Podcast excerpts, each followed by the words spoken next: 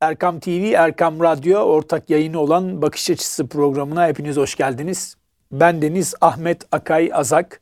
Bugün kıymetli bir misafirimiz var stüdyomuzda. Eğitimci yazar Ali Erkan Kavaklı hocamız bizlerle beraber.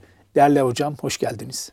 Teşekkür ederim, hoş bulduk. Hayırlı yayınlar diliyorum. Teşekkür ediyoruz zaman ayırdığınız için de. Tabii dünyada bir eğitim modeli var. Bizde bir eğitim modeli var. Ama Peygamberimizin de bir eğitim modeli var.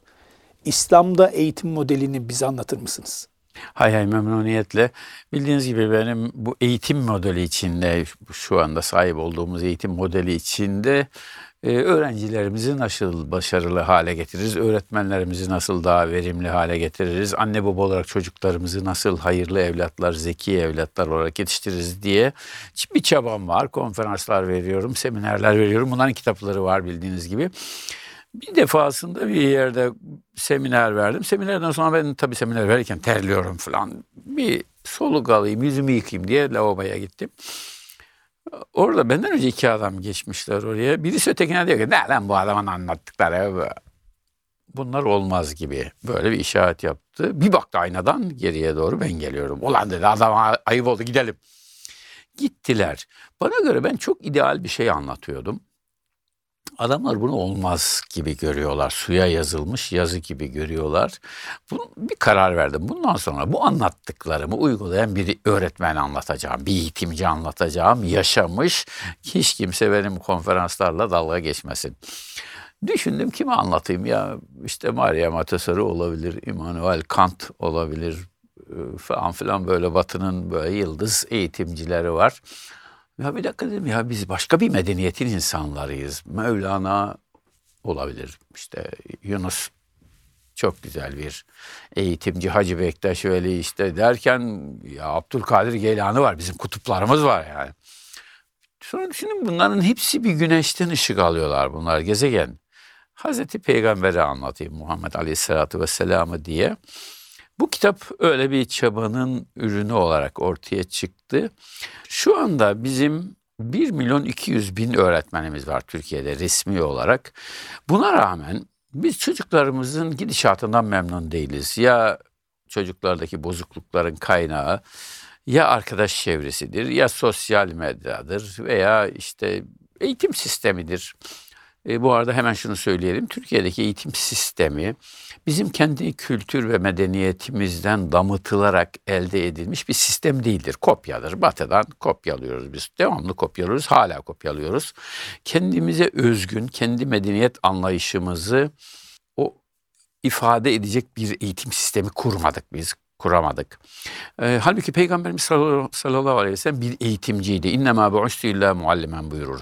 Ben bir öğretmen, muallim olarak gönderildim. Bir kitapla geldi. Bizim medeniyetimiz kitaba dayalıdır. Kur'an bu medeniyetin en medeniyet kubbesinin en üstteki şemsiyesidir, ruhudur hatta ruhudur. İnsan bedeni ile ve ruhuyla beraber bir insandır. Dolayısıyla Nurettin Topçu'nun marif davamızda eğitimin insanın ruhunu inşa etmesi gerektiğini ifade eder. Nefsini terbiye etmesi gerektiğini ifade eder aklını eğitmesi gerektiğini ifade eder. Bu medeniyet anlayışının, batılı medeniyet anlayışının nefis terbiyesinden hiç haberi yok.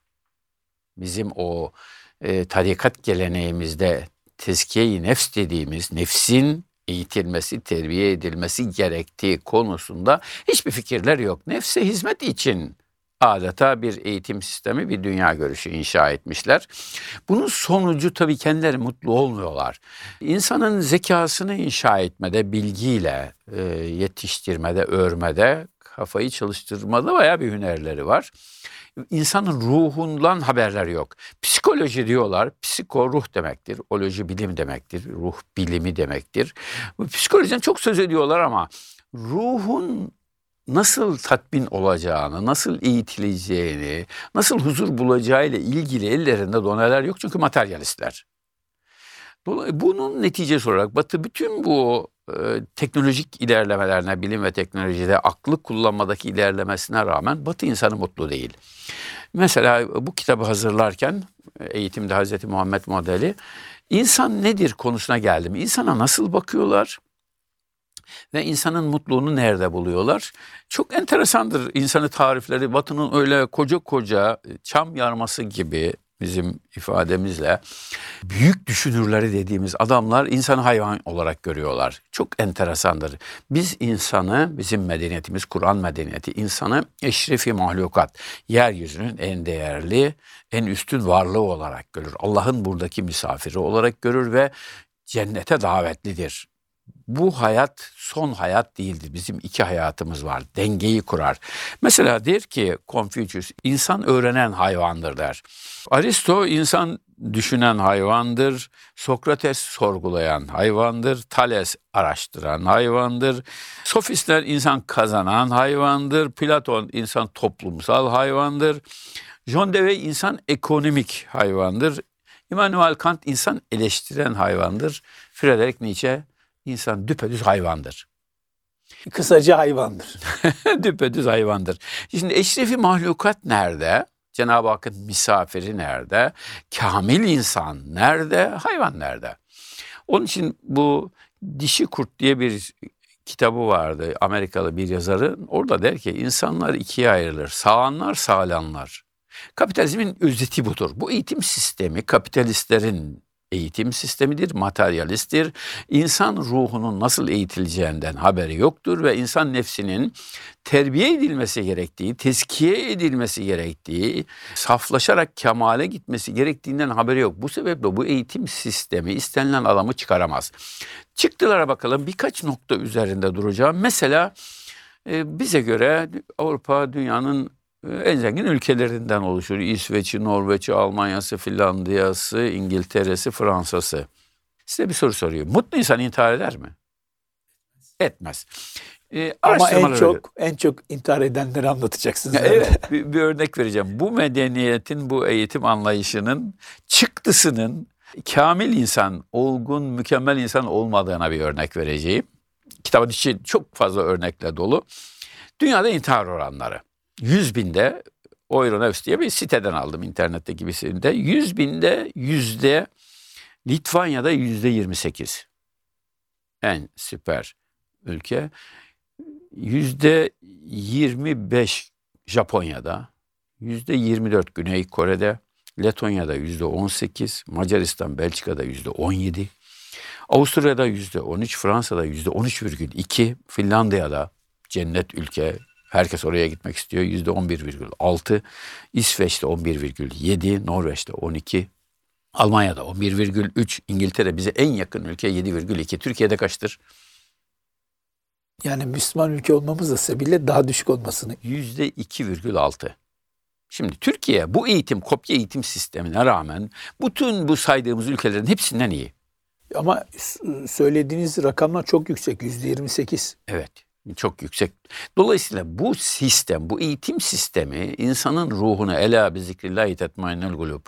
İnsanın kalbi Allah'ı zikretmekle huzur bulurdan haberi yok. İnsanın huzurundan haberleri yok. Materyalist, materyalizmin sonu bu. Bizde de buna rağmen senede 3000 kişi intihar ediyor.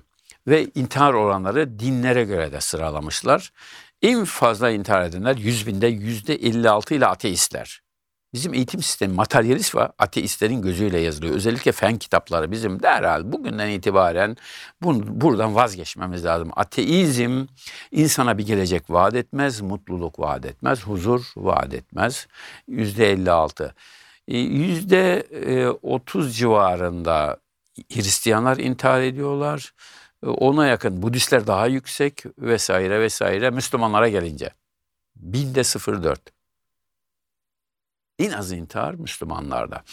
Dolayısıyla Müslümanlar mesela... E, Sözünüzü balla kesiyorum. Normal şartlarda bizde de belki yüksek olma ihtimali söz konusu olabilirdi. Ama bizi durduran bir şey var, inancımız. Aile var bizde. Aile var. E, camimiz var Tabii. bizim. Yani İnancımız var. var. E, kültürümüz var. Ahiret. Yani ben 6 yıl Almanya'da kaldım. Ahiret. E, en çok hasret duyduğum şey bir minare ve ezandı. Yok görmezsin orada. Kaç yıl kaldınız Almanya'da 6 sene. Burada bunun bol bol görürsün. Doktor Wilfried Hoffman vardı, Murat Hoffman. E, Teşvikiye'de oturdu bir ara. Dedim Türkiye'ye yerleştiniz niye? Valla dedi telefondaki saat sesiyle uyanmaktansa ezan sesiyle uyanmak hoşuma gidiyor dedi. Mezar taşları. Avrupa'da bütün mezarlıkların etrafı duvarlarla çevrilidir. Kimse mezar taşı görmek, mezar görmek istemez. Halbuki biz mezarları caminin bahçesine yapmışız. Çünkü mezar çok iyi bir nasihatçıdır, ders verir adama. Geleceğin yeri burası ona göre yaşa der. Şimdi e, batı cinsel taciz şu bu falan filan kadın hakları, kız hakları falan çocuk haklarından konuşur. İşte Jeffrey Epstein'in Mossad ajanı bir çocuklardan kaçırılan çocuklardan ada kurdu. Donald Trump'ın, Bill Clinton'ın, Amerika başkanlarının, ünlü artistlerin, senatörlerin falan gidip çocuklara tecavüz ettikleriyle ilgili ellerinde kasetler var. Ve dünya siyaseti kasetlerle yönetiliyor. Ahlak diye bir şey yerde sürünüyor, insan hakları yerde sürünüyor vesaire vesaire. Şimdi Batı'nın kurduğu eğitim sistemi Batılıyı da memnun etmedi. Dünyanın öbür kesimlerini sömürdüler zaten. Batılılar o sebeple yük, zengin oldular. Peygamberimiz sallallahu aleyhi ve sellem bir medeniyet sistemi getirdi. Başta ilimle geldi peygamberimiz. İslamiyet kitap dinidir. Her şey kitapla başladı. Mehmet Akif'in o 14 asır evvel yine böyle bir geceydi. Kumdan ayın 14'ü bir öksüz çıkıverdi. Ne hüsrandı ki hissetmedi gözler kaç bin senedir Halbuki bekleşmedelerdi. Nereden görecekler? Göremezlerdi tabii. Bir kere zuhur ettiği çöl en sapa yerdi. Bir kere de mamure dünya o zamanlar buhranlar içindeydi. Bugünden de beterdi. Sırtlanları geçmişti beşer yırtıcılıkta. Dişsiz mi bir insan onu kardeşleri yerdi. Fevza kargaşa bütün afakını sarmıştı zeminin. Salgındı bugün şarkı yıkan tefrika derdiler. Tam bugünü anlatır. Dişsizse bir adam onu kardeşleri yiyor. Bütün dünyanın gözü önünde İsrail Gazze'lileri, Filistinleri katlediyor.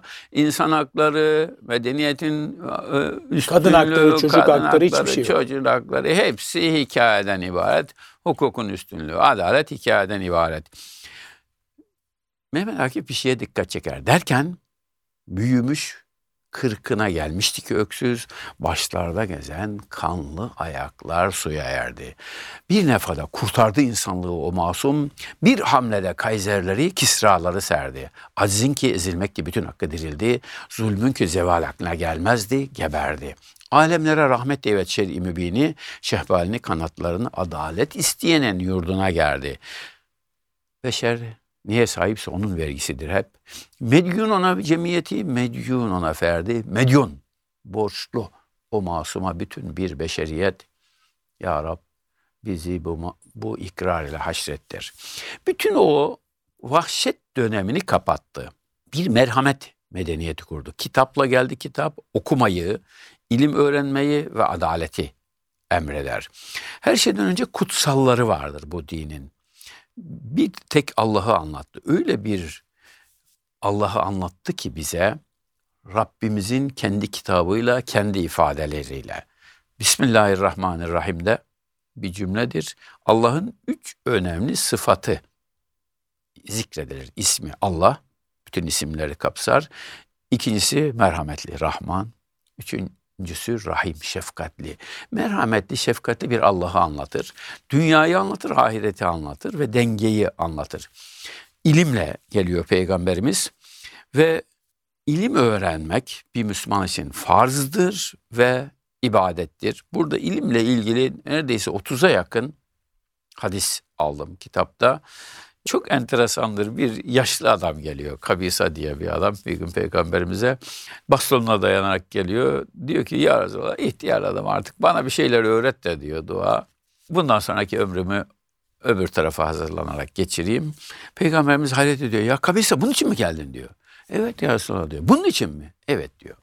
Kabisa diyor Peygamberimiz yolda gelirken gördüğün her taş, kesek, toprak, ağaç senin için istiğfar ettiler, dua ettiler diyor. İlim öğrenen adam, ilim için attığı adımlar ibadettir.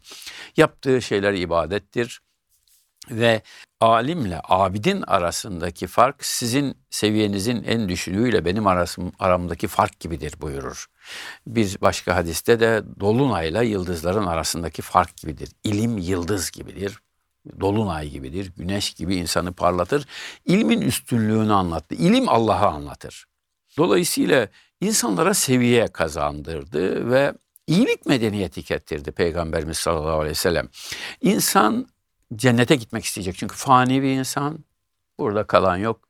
Yunus Emre öyle der. Geldi geçti ömrüm benim. Bir yıl esip geçmiş gibi. Hele bana şöyle gelir. Bir göz açıp yummuş gibi. İş bu söze hak tanıktır. Bu can gövdeye konuktur. Bir gün ola çıka gide. Kafesten kuş uçmuş gibi. İnsan ölümlü, ebedi cennet vaat ediyor. Ateizmin hiçbir vaadi yoktur. İnsanlara gelecek vaat etmez. Dolayısıyla ben yarın öleceksem yani öldükten sonra benden hiçbir şey kalmayacaksa ben niye zekat vereyim? Niye sadaka vereyim? Niye iyilik yapayım? Dolayısıyla insanların iyilik duygularını öldürüyor bu eğitim sistemi, mevcut eğitim sistemi. Peygamberimiz ahiret hayatı getirmiş, Allah rızası getirmiş, cennet vaat etmiş. Dolayısıyla insan ebedi hayatına yatırım yapıyor. Peygamberimiz buyuruyor ki verdiğin senindir diyor. Dolayısıyla Peygamberimiz dünya ve ahiret dengesini koymuş. insanların ruhuyla maddesini dengeye getirmiş. Nefsi terbiye etmenin insanı cennete götüreceği müjdesini getirmiş. İnsanlar fedakarlık yapıyorlar. İyi insan oluyorlar. Eğitimin amacı insanı bilgiyle olgunlaştırmak ve cennete layık adam haline getirmektir. Zengin etmek şu bu dünyada firavunluk yapmak için zengin olmak, mal mülk sahibi olmak olmamalı eğitimin amacı. İnşallah. E, değerli hocam fen bilgisi üzerine çok ciddi çalışmalarınız olduğunu da biliyorum. İnşallah zamanımız kalırsa onu da konuşmak ve değerlendirmek isterim. Kısa bir araya gideceğiz ama gitmeden evvel birkaç kitabınızı hemen tanıtmak istiyorum. Eğitimde Hz. Muhammed sallallahu aleyhi ve sellemin modeli yani Suffe okulu bize verdiği ilhamlar kitabı. Zaten şu anda bu kitap üzerinden değerlendiriyoruz. Evet. Milli şairimiz Mehmet Akif Ersoy ile ilgili bir çalışma söz konusu. Başarıya götüren yol var. Bu da tabii başarı motivasyonla ilgili. Benim en çok okunan kitabımdır. Evet, 40 baskı yaptı. Evet, evet, 40. baskı. Başarı inanç işidir kitabımız e, var. Eğitimin manevi dinamikleri Aynen. var onu anlattım. Başarının büyüsü. Sıra dışı bir, sıra dışı bir okul kitap. birinciliği kitabı. Sınav sitesini yenme sanatı. Bu sistem içinde ilaç gibi bir şey çocuklar. Evet evet e, kıymetli dinleyenler birbirinden çok değerli kitap bunlar. Bu kitapları lütfen alınız ve değerlendiriniz. Çocuklarınıza okutunuz inşallah diyelim. Kısa bir aradan sonra programımıza kaldığımız yerden devam edeceğiz. Buluşma noktamız Erkam Radyo. Erkam TV, Erkam Radyo ortak yayını olan Bakış Açısı'na tekrar hoş geldiniz. Kısa bir aradan sonra Ali Erkan Kabaklı hocamızla yine birlikteyiz. Hocam ilk bölümde İslam'da eğitim modelini konuşuyorduk. Yine devam edelim inşallah kaldığınız yerden. Günümüze geldiğimizde bakıyorsunuz İslam tarihinde ne kadar dünyada veyahut da Müslümanlar arasında bir intihar var, bir tatsızlık var, bir hayat döngüsünde sıkıntı var. Bir de günümüze geliyorsunuz. Hem teknoloji ilerlemiş, ha deyince birçok şey elinizin altında değil mi telefon? Bugün düğmeye basıyorsunuz, istediğiniz her şey kapınıza. Belki de bir 10-15 dakika, yarım saat sonra geliyor. Ama insanlar mutlu değil. E şimdi eğitim sistemi insanın maddi tarafını ele alıyor. İnsanın bir ruhu var. E, mutluluk ruhun gülümsemesidir der bir filozof. E, dolayısıyla maddesini doyurduğunuz zaman insanın ruhu gülümsemiyorsa, mutlu olmuyorsa bunu 15 dakika değil bir dakikada da istediği, nefsin istediği şeyi getirirseniz insanı yine mutlu edemezsiniz. Çünkü insan nefisten ibaret değil. Esas olan ruhun gülümsemesi, ruhun mutluluğu. Ee, insan aciz bir varlık, zayıf bir varlık, ölümlü bir varlık. Burada ne kadar mutlu olursa olsun yarın ölecek ve sahip olduğu, bütün gönlüyle bağlandığı her şeyi kaybedecek. E, bu tek başına mutsuz olmak için yeterlidir. E, dolayısıyla bugünkü Batı medeniyeti veya Batı eğitim anlayışı insanın maddesini mutlu etmeye odaklı. E bu da bu dünya bu aslında mutluluk yeri değil. Burası imtihan yeridir. İmtihanda insan mutlu olmaz. İmtihanı iyi geçerse sonuç itibariyle insan sonuç endeksi düşünür. İnsan beyni başladığı için sonunu düşünür. Onun için insanın sonu ölüm. Bu ölüme bir çare var mı? İnsanın acizliğini, noksanlığını giderecek bir şey var mı? İnsanın sahip olduğu, bel bağladığı güzelliklerin devamı var mı? Bu soru ben neyim, nereden geldim? Burada vazifem nedir? Nereye gidiyorum? Kabirden sonra ne olacak? Bu soruların cevabını veremezseniz ki felsefe veremiyor. Dolayısıyla insanı mutlu edemezsiniz. Onun için peygamberimiz bize iki dünya mutluluğuyla gelmiş. Kitapla gelmiş, ilimle gelmiş, okul kurmuş. Ve okulda kötü adamları iyi adam yapmış kısaca. Vahşi adamlar medeni adam olmuşlar. Okumayan adamlar okur adam olmuşlar. Çalan, çırpan, soyan adamlar zekat, sadaka veren adamlar olmuşlar. Cahil adamlar bilgili adamlar olmuşlar. Birbirini kırıp geçiren adamlar, birbirini seven, kucaklayan adamlar olmuşlar. Birbiri için maddi için boğuşan adamlar, birbirlerine ikram eden adamlar olmuşlar. Dolayısıyla Allah ahiret inancı, iyilik yapma düşüncesi, iyi adam olma düşüncesi adamı değiştiriyor. Çünkü geleceğe odaklanıyorsunuz. Peygamberimizin sallallahu aleyhi ve sellem Kuba'daki Medine'ye gelirken hicrette ilk durduğu yerdir. Orada 10-15 gün kalıyor ve orada bir cami yapıyor. Enteresandır. İslamiyet'te cami insanları toplayan ve ilmin öğretildiği yerdir. Camideki minber ve mihrap ders verilen kürsüdür. E, Medine'de cami yaptırıyor. İlk işi caminin arkasına Suf ve Okulu diye bir okul inşa ediyor. Okul yatılı. Ve 80 ile 140 arasında öğrencisi olduğu kabul edilir. Peygamberimiz o öğrencilerinin geçimini kendisi temin ediyor ve bunlar İslam'a çok hızlı yayılıyor. Medine'de peygamberimizin liderlik dönemi, devlet kurduğu dönem 10 senedir. 10 senede o zamanın süper güçlerini yeniyorlar. Deve çobanlarını devlet başkanına dönüştürüyor bu sistem, peygamberimizin getirdiği sistem. O zaman süper gücü Bizans'ı yeniyorlar. Peygamberimiz hayattayken peygamberimizin en son seferi Tebük seferidir ve Bizans üzerinedir ve Bizans İmparatoru Heraklius Müslümanlarla karşılaşmayı göze alamamıştır. Güçlü bir devlet kuruyor. İslamiyet Müslümanların üstün olmasını istiyor. Esasen eğitim insanın yeteneğini keşfetme ve onu geliştirme sanatıdır. O insanları, o bedevi adamları alıyor, yeteneklerini keşfediyor, geliştiriyor ve süper güç haline geliyor. Süper nasıl olur insan yani nasıl üstün olur? İlimle olur. Kur'an'da 6. sayfada anlatılır. Cenab-ı Hak Hazreti Adem'i yaratıyor ve Hazreti Adem'e ilimleri öğretiyor. Ve allemel Adem'e esma. Bununla Hazreti Adem meleklerden üstün hale geliyor. İlim insanı yükseltir. Bugün de ilim nereye gitti? İşte Amerika'ya gitti, Güney Kore'ye gitti, Çin'e gitti, Japonya'ya gitti. Üstünlük oraya gitti. İlim nasıl elde edilir? Kur'an-ı Kerim bunu da söyler. Ve en leyse lil insana illa ma sa'a. İnsan için sadece çalıştığının karşılığı vardır. Çalışırsan ilmi elde edersin. İlim uyguladığında teknolojiye dönüşür e, teknolojik maddeler diğerlere göre işte katma değer yüksek falan dediğimiz daha yüksektir ekonomik olarak zenginleşirsin ve üstün hale gelirsin. İlim insanları eşitler. Peygamberimiz insanlar arasında fark görmez. Onun için eğitim sisteminde peygamberimiz Bilal ile Ömer arasında bir fark görmedi. Bilal'i aldı bir zenci, rengi siyah ve köle bir adamı peygamberimiz öyle eğitti ki peygamberimizin koruması oldu Bilal müezzin oldu Bilal. Medine'de hazine bakanı. Yani nasıl bir köleyi hazine bakanı yapıyor. Zeyd bin Harise köle bir insan peygamberimiz onu alıyor, eğitiyor, azat ediyor, ordu komutanı yapıyor, zenci. Kölenin çocuğu. Nasıl geliştiriyor? Hazreti Ömer peygamber öldürmeye gidecek kadar vahşi bir adamı alıyor. Kur'an'la eğitiyor. Kur'an akla hitap eder ve ikna eder. Hazreti Ömer Kur'an okuyup ikna oluyor. Bizim elimizde insanları ikna edecek bilgi var. Kur'an.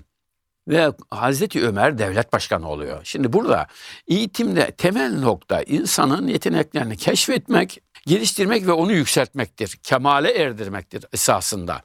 Peygamberimiz Ömer'i Bilal, Bilal'i Ömer yapmak istemedi. Herkese yeteneğine uygun bir eğitim verdi ve onları alanında zirveye ulaştırdı. Kur'an son derece enteresan bir kitaptır. Mesela bizim Türkiye'de Türkiye'nin 40 senedir PKK sorunu var. PKK ırkçı bir örgüttür, dinsizdir. Aynı sorun Medine'de de var. Medine'de iki kabile var. Evs ve Hazreç. İkisi de Arap kabilesi ama iki ayrı kabile. Bir Yahudiler var orada. Bunlar birbirlerine düşürmüşler ve 120 yıl birbirlerinden adam öldürmüşler. Bu az savaşları vardır. En uzun savaşlardan biridir. Peygamberimiz geliyor, insanlar tarağın dişleri gibi eşittir diyor. İnnemel müminune ihvetin. Bu yeter. Evs ve Hazret'in liderleri Müslüman oluyorlar ve kardeş oluyorlar. 120 senelik savaş bitiyor. Şimdi Türkiye'de 40 senedir eğer biz Kur'an ile insanların hepsinin Allah katında eşit olduğunu ve üstün olanın takva ile üstün olabileceğini yani iyilik yaparak Allah'tan korkacak ve iyilik yaparak üstün olabileceğini anlatsaydık. Kürdün Türk'ten, Türk'ün Kürt'ten bir farkı olmadığını anlatsaydık ve insanların kardeş olduğunu anlatsaydık ve şunu anlatsaydık. Bu dünya fanidir. Ahirette esas insan mutlu olacak. Ebedi hayat kazanacak. Kim kime iyilik yapabilirse cennette onun makamı yüksek olacak. Biz PKK'yı bitirir miydik, bitiremez miydik?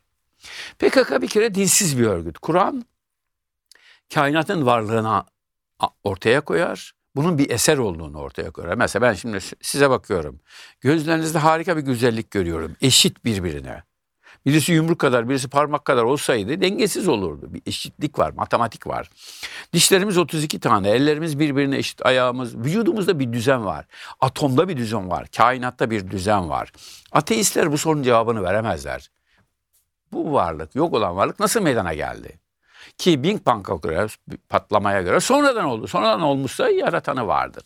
Dolayısıyla bunu düzene koyan adaletli bir Allah var. Kur'an adaletli Allah'ı anlatıyor.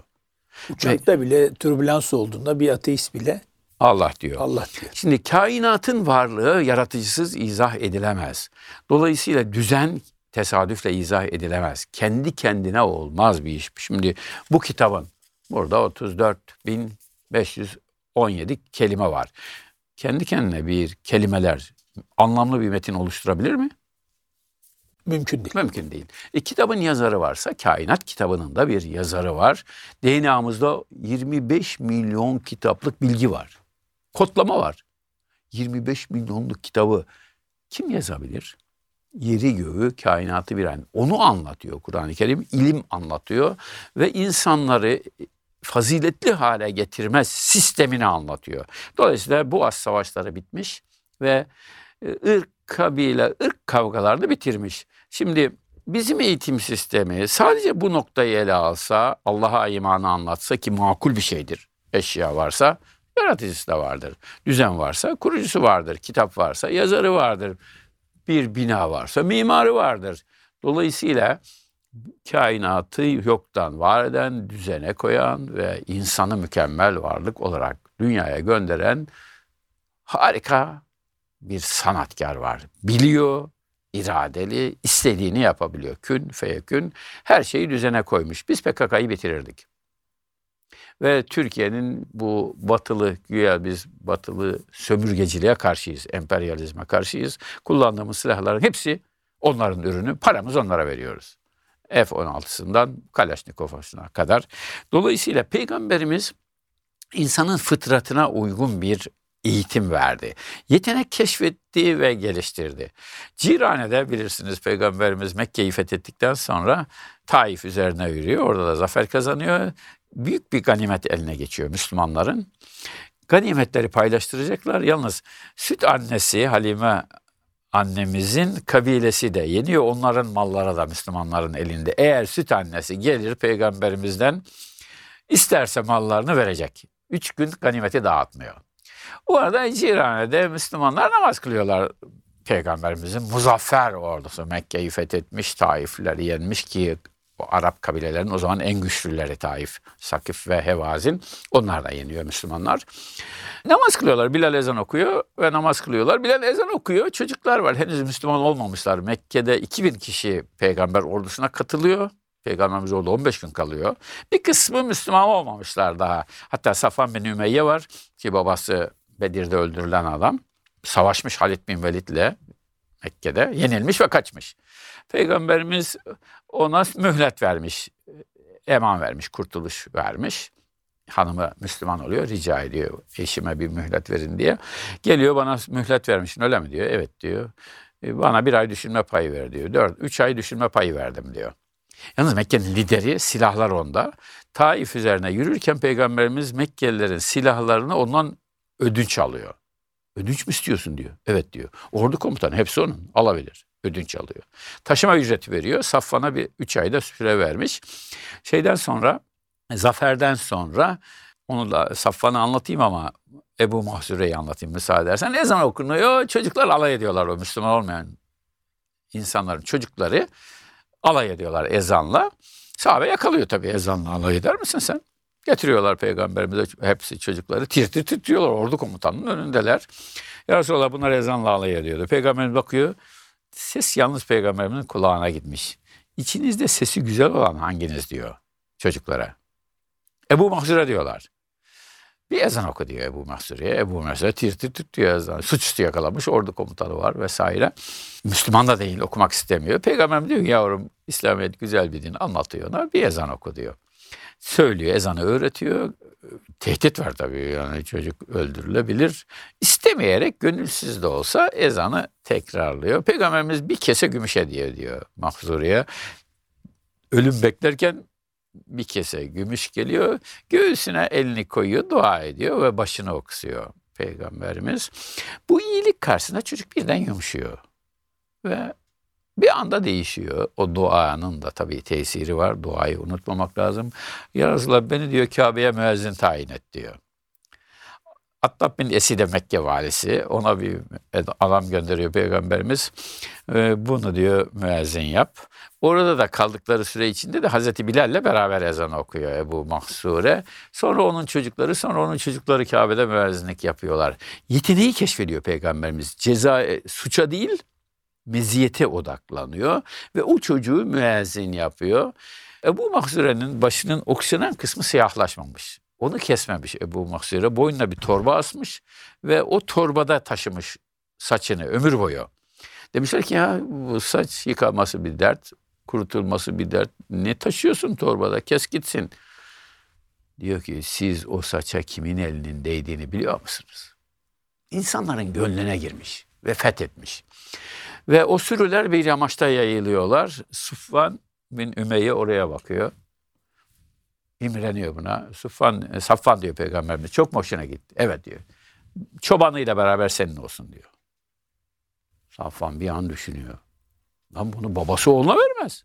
Bir yamaç dolusu. Hayvan sürü. Sonra da yüz deve veriyor ayrıca.